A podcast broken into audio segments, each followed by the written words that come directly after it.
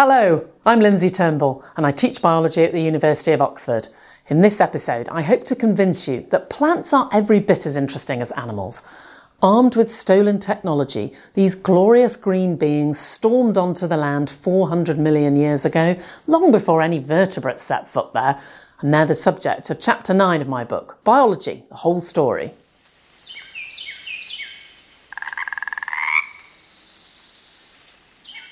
Try to imagine for a moment a world without plants.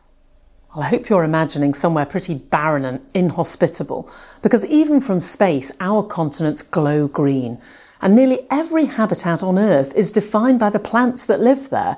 What's any forest without its trees? The problem actually is, though, that plants are so ubiquitous that we kind of don't even notice them, and we just take them for granted. And lots of people, when asked, think that plants maybe are a bit boring.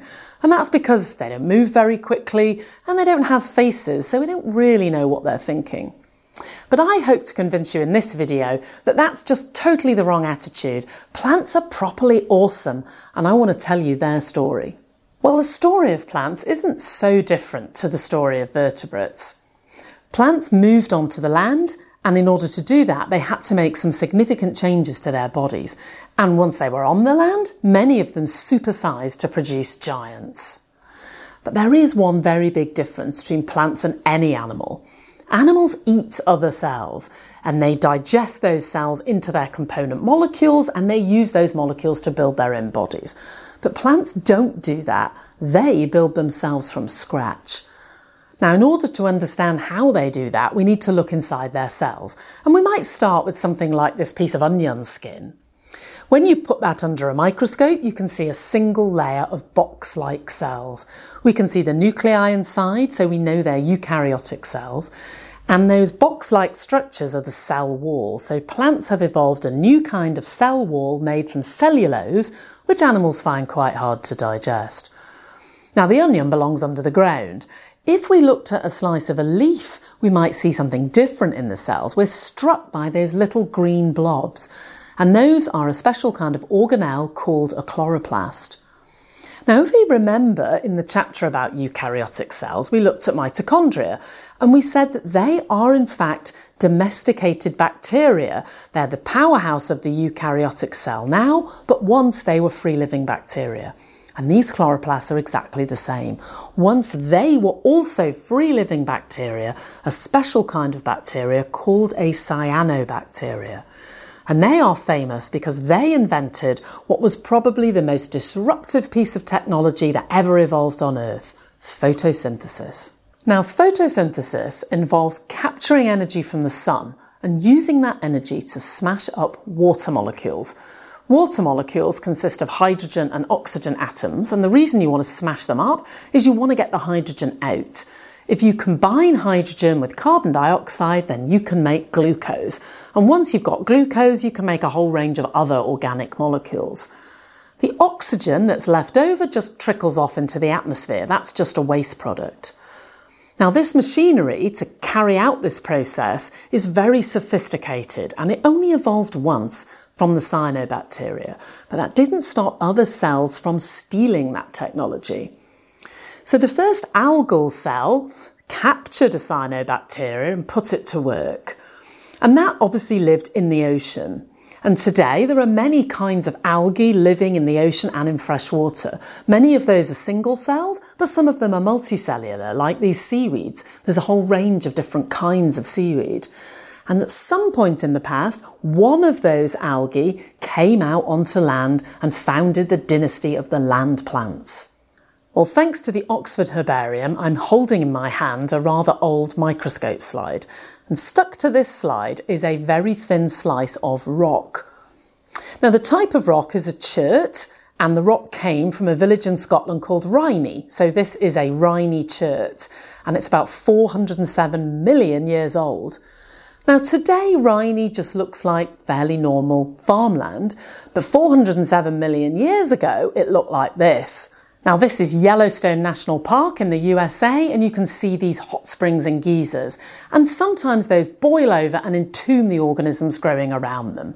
Now, let's put this slice of rock under the microscope. And what we see are some circular structures, and those are the stems of some of the very earliest land plants that were growing in a landscape like that. They only grew to about 20 centimetres high, so they were quite small, but they possess some of the key adaptations that plants need to grow on land. And let's have a look at those. So the first one is that dark blob in the middle of the circle, and that is a pipe that pipes up water through the stem of the plant. The second feature that they had is that when plants came onto land, they were in danger of being sucked dry. So they evolved a thin waterproof layer, a waxy cuticle that stopped water loss.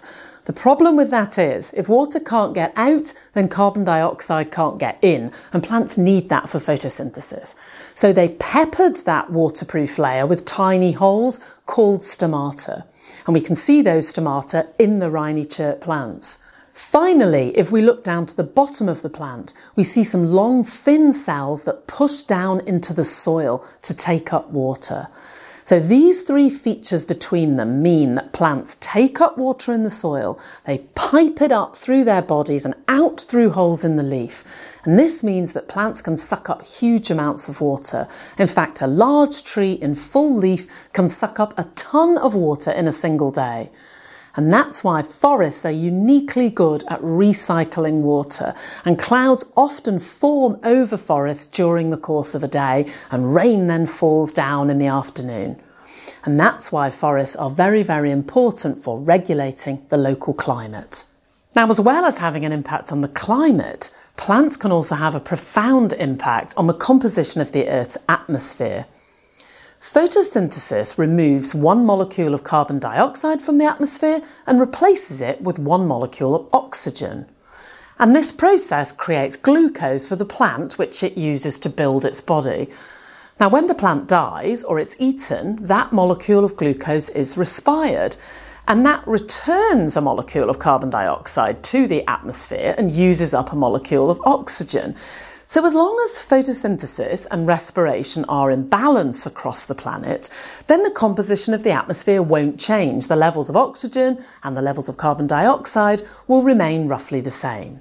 But more than 350 million years ago, as the first forests spread across the globe, that balance just wasn't there.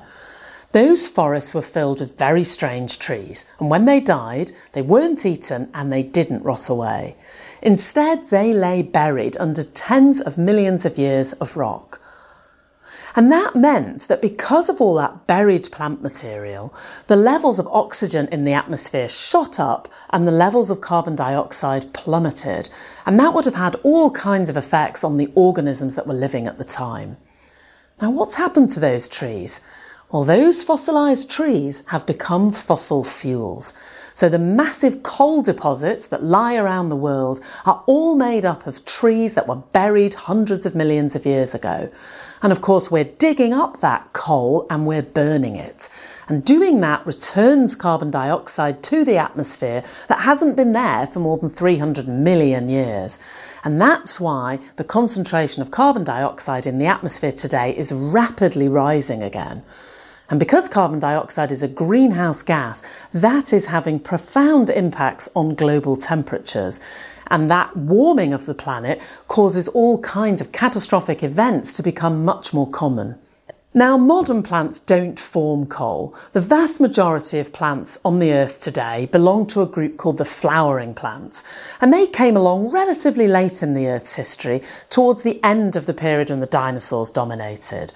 And of course, they brought with them welcome colour because the flowers of flowering plants are all incredibly beautiful.